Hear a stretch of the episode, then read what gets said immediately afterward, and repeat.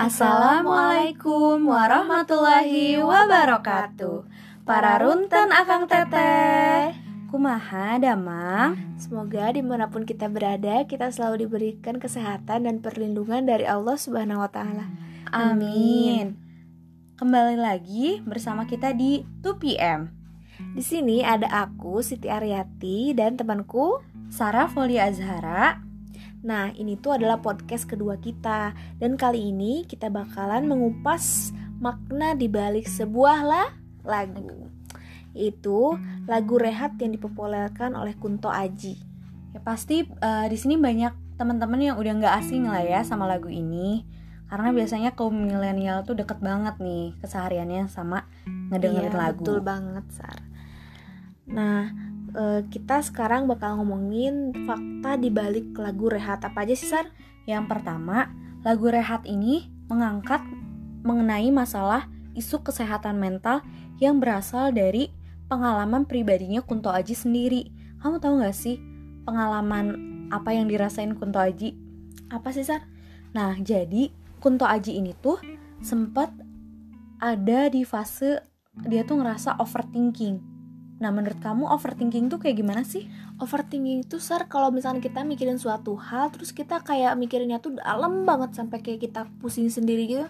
Nah, iya uh, kurang lebih kayak gitu. Jadi, biasanya orang-orang yang overthinking ini tuh uh, kecenderungan memiliki self esteem yang rendah. Mereka sering menyalahkan diri mereka sendiri gitu. Jadi, kalau ada masalah tuh mereka nganggapnya semua itu bersumber dari kesalahan mereka. Sehingga susah gitu buat bangkit dari masalah itu tuh. Hmm. Nah, uh, fakta yang lain di balik lagu Rehat ini juga Sar. Jadi uh, di lagu ini tuh ada beberapa not-not lagu yang dimasukkan frekuensi 396 Hz yang menurut penelitian bisa mengeluarkan pikiran negatif demi menyehatkan mental atau lebih dikenal dengan uh, solfeggio frequencies yang ditemukan oleh Dr. Joseph Pulio, yaitu psikolog asal Amerika Serikat. Nah, iya benar banget. Jadi, menurut Dr. Joseph Pulio ini, frekuensi 396 Hz itu bakal mengeluarkan pikiran negatif uh, berupa perasaan rasa bersalah dan ketakutan gitu. Jadi, hmm. kalau kita sering ngedengerin lagu ini tuh sama aja kayak self healing kita gitu iya. biar jadi kayak tenang hmm, gitu ya hmm, bener banget tuh hmm. terus gimana sih Sarah perasaan kamu pas pertama kali ngedengerin lagu ini nah jadi waktu aku pertama kali ngedengerin lagu ini tuh ya aku ngerasa loh kok lagu ini tuh aku banget ya kok relate banget sama yeah. kehidupan aku gitu terus pasti kayak semua orang tuh hampir semua orang pasti pernah ngalamin masalah ini gitu. Kayak ih kok bisa gitu pas ini? Aku juga jadi ngerasa seneng oh ternyata aku tuh nggak sendirian loh. Oh ternyata orang-orang juga sama gitu. Orang-orang juga punya masalah yang sama. Mereka juga berusaha survive sama masalahnya masing-masing gitu.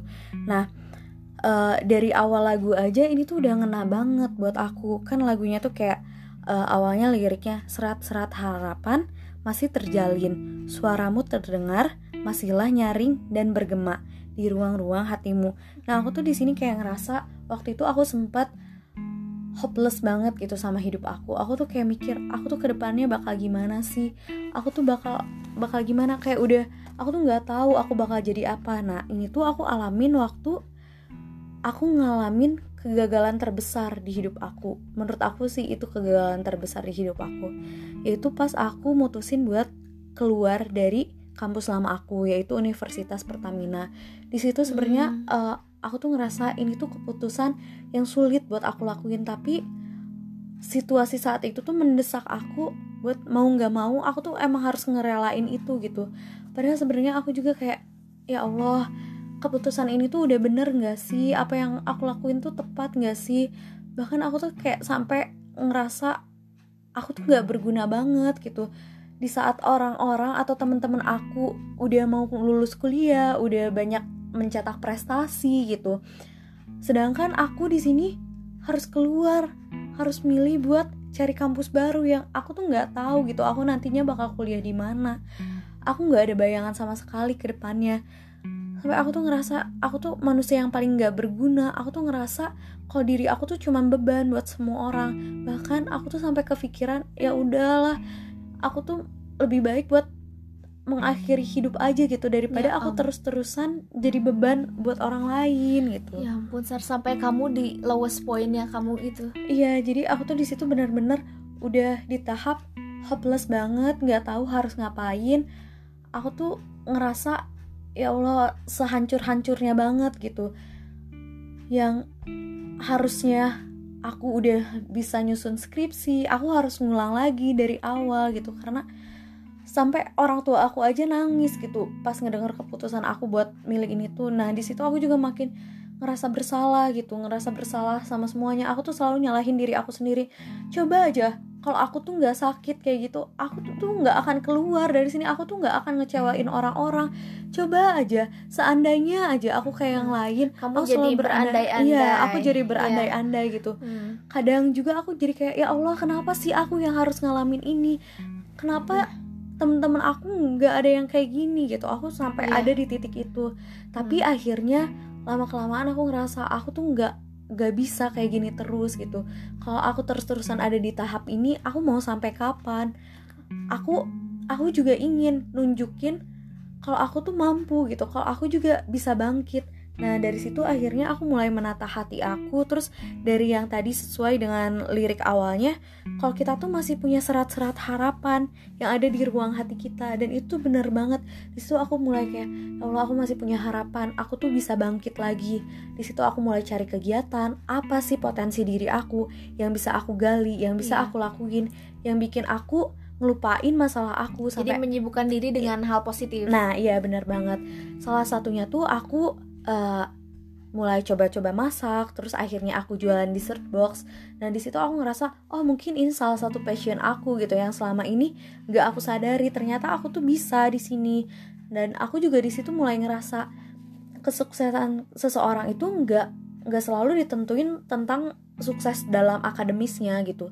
Tapi seseorang juga bisa sukses lewat versinya masing-masing gitu. Aku di situ ngerasa oh ternyata aku juga bisa kok. Aku juga bisa ngebanggain orang tua aku. Walaupun aku keluar kuliah tapi aku juga bisa ngebanggain orang tua aku dengan cara ini gitu. Karena di situ aku bisa punya penghasilan sendiri yang eh, bikin aku tuh oh aku bangga sama diri aku. Ternyata diri aku tuh nggak nggak seburuk apa yang aku pikirkan sebelumnya gitu. Nah kayak gitu sih kalau menurut aku. Kalau menurut aku sendiri Sar, menurut aku ya kesuksesan eh, kesuksesan orang tuh eh, lebih kayak ke bagaimana kita melawan ego kita sendiri. Iya nggak? benar banget. Oh ya, sama aku juga mau cerita nih. Awalnya kan aku udah hopeless banget nih kuliah di mana. Tapi masya Allahnya gitu, Allah tuh selalu memberikan jalan kemudahan kepada hambanya.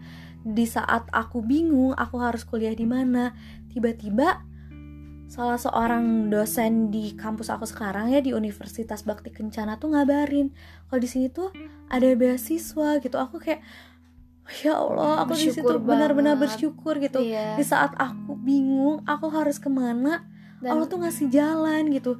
Dan alhamdulillah Allah takdirkan aku buat kuliah di jurusan psikologi di Universitas Bakti Kencana. Di situ kayak benar-benar masya Allah gitu. Aku tuh benar-benar sampai nangis kayak iya sangat-sangat bersyukur lah ya iya, dengan apa yang Allah apa tunjukkan gitu jalan ke kamu dan ini tuh sesuai juga Sar dengan uh, dalil yang ada di Al-Qur'an yaitu Quran surat Hud ayat 6. Jadi uh, dan tidak ada suatu binatang melata pun di bumi ini melainkan Allah lah yang telah memberikan rezekinya gitu Sar. Jadi memang setiap manusia yang terlahir ke dunia ini sudah dilengkapi dengan rezekinya masing-masing Sar.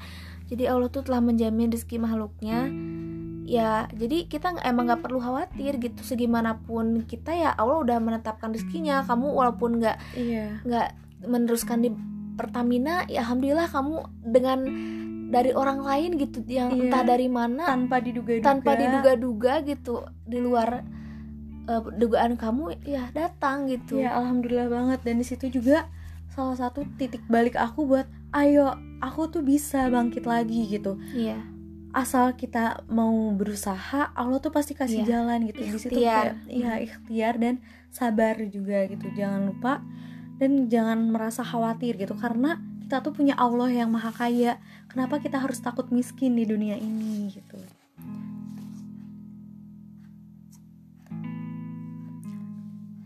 Nah sar uh, terus yang aku tadi lihat dari cerita kamu itu iya. kita tuh harus eh, kamu tuh harus berhenti untuk menyalahkan diri kamu sendiri sar. Seperti ada lirik dari uh, Kunto Aji Rehat ini di, di liriknya itu ada tenangkan hati semua ini bukan salahmu.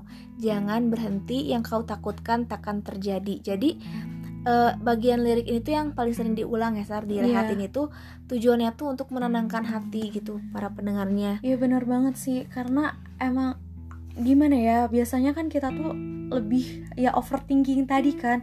Terus terusan menyalahkan diri kita sendiri sampai iya. um, ngebuat self esteem kita tuh rendah gitu. Kayak aku tuh nggak berguna aku tuh cuman beban buat semua orang.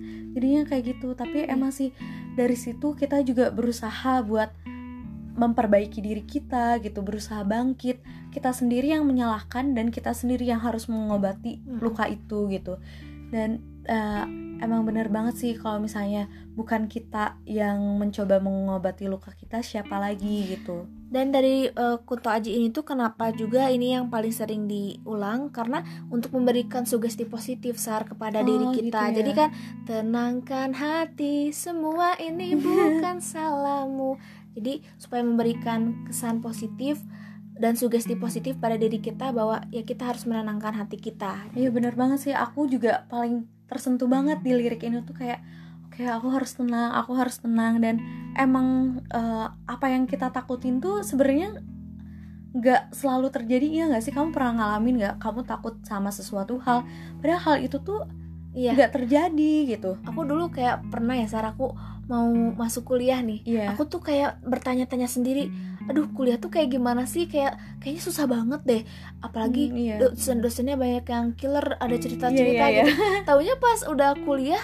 eh biasa aja tuh kayak iya kan kayak kita tuh udah takut duluan iya. sama sesuatu yang belum terjadi gitu padahal kan apa yang Allah takdirin buat kita tuh emang apa yang terbaik buat kita gitu dan iya. Allah tuh selalu memberikan apa yang kita butuhkan bukan yang kita inginkan jadi segala sesuatu yang terjadi di hidup kita tuh pasti itu yang udah skenario nya iya, Allah udah gitu. skenario nya Allah banget gitu. Allah tuh tahu banget kita. Kita tinggal menjalani peran sebaik-baiknya aja. Nah itu. Setuju banget. Gitu. nah terus uh, di sini juga uh, kita tuh kan kayak sering mencari-cari gitu kayak ada nih di lirik-lirik akhirnya tuh yang dicari hilang, yang dikejar lari, hmm. yang ditunggu, yang diharap biarkanlah semesta bekerja untukmu. Ah, Bener banget gak sih yang kayak tadi kita? Kena banget sih ya. Iya kan? Biarkanlah semesta bekerja untukmu, biarkanlah takdir Allah mm menentukan, menentukan semuanya. semua nasib diri kita ya. ya. Nah, uh, jadi di sini tuh menggambarkan juga bagaimana ambisiusnya manusia dalam meraih impian atau tujuannya.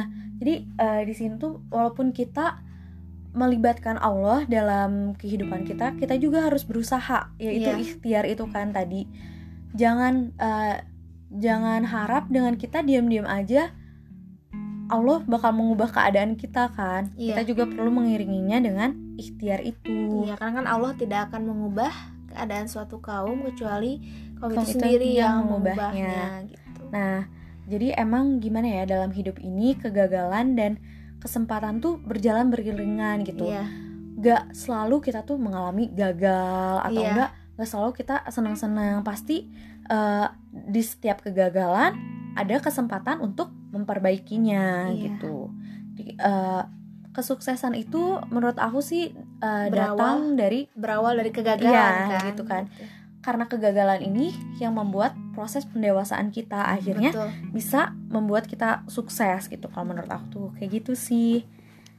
Iya. Betul. Nah paling uh, segitu aja ya yang dari kita. Oh iya, ada aku punya quotes dulu nih Ah, saat gimana gimana tuh?